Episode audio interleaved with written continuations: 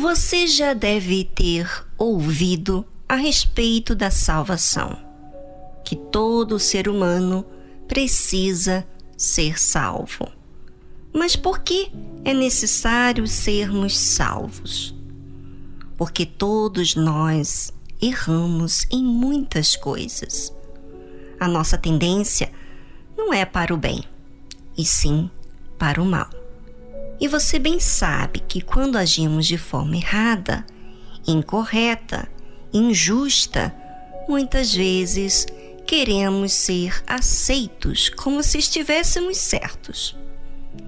Ouça o que aconteceu de fato e que acontece ainda hoje em nossos dias.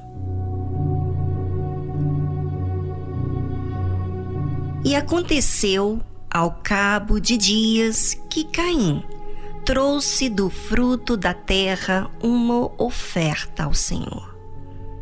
Gênesis capítulo 4, versículo 3. Bem, se eu estou dando, então eu vou ser aceito. É o que todo mundo pensa, não é verdade? É o que o coração sempre diz pra gente mesmo.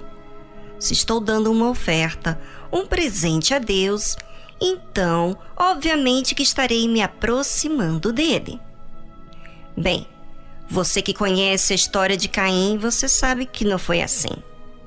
Mas agora eu quero que você pense levando essa situação para a sua vida. O que você tem dado de forma espontânea para Deus? Pense e avalie como foi a resposta de Deus para você. Enquanto você pensa, vamos a uma linda música instrumental e voltamos logo a seguir.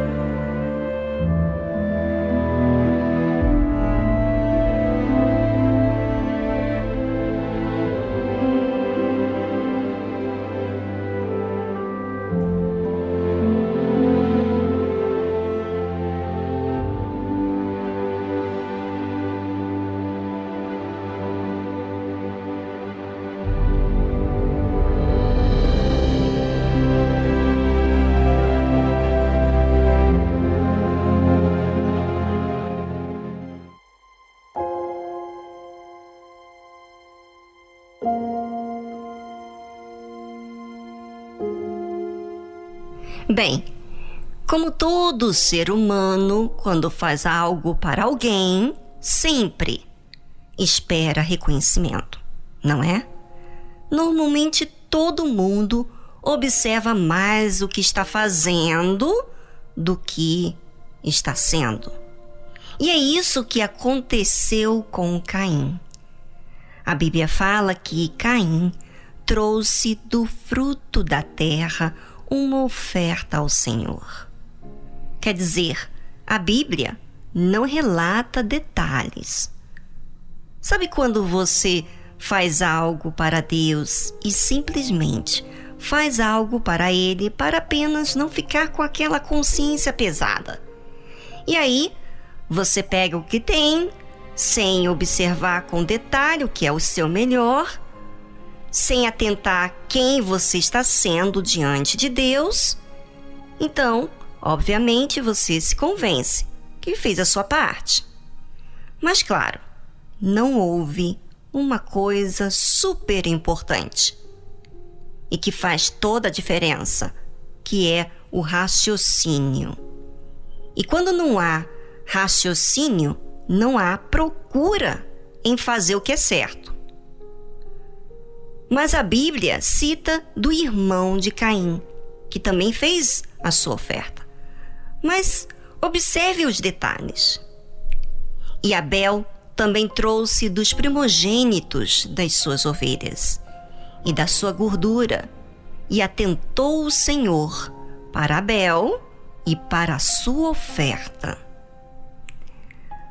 Abel simplesmente não cumpriu uma obrigação.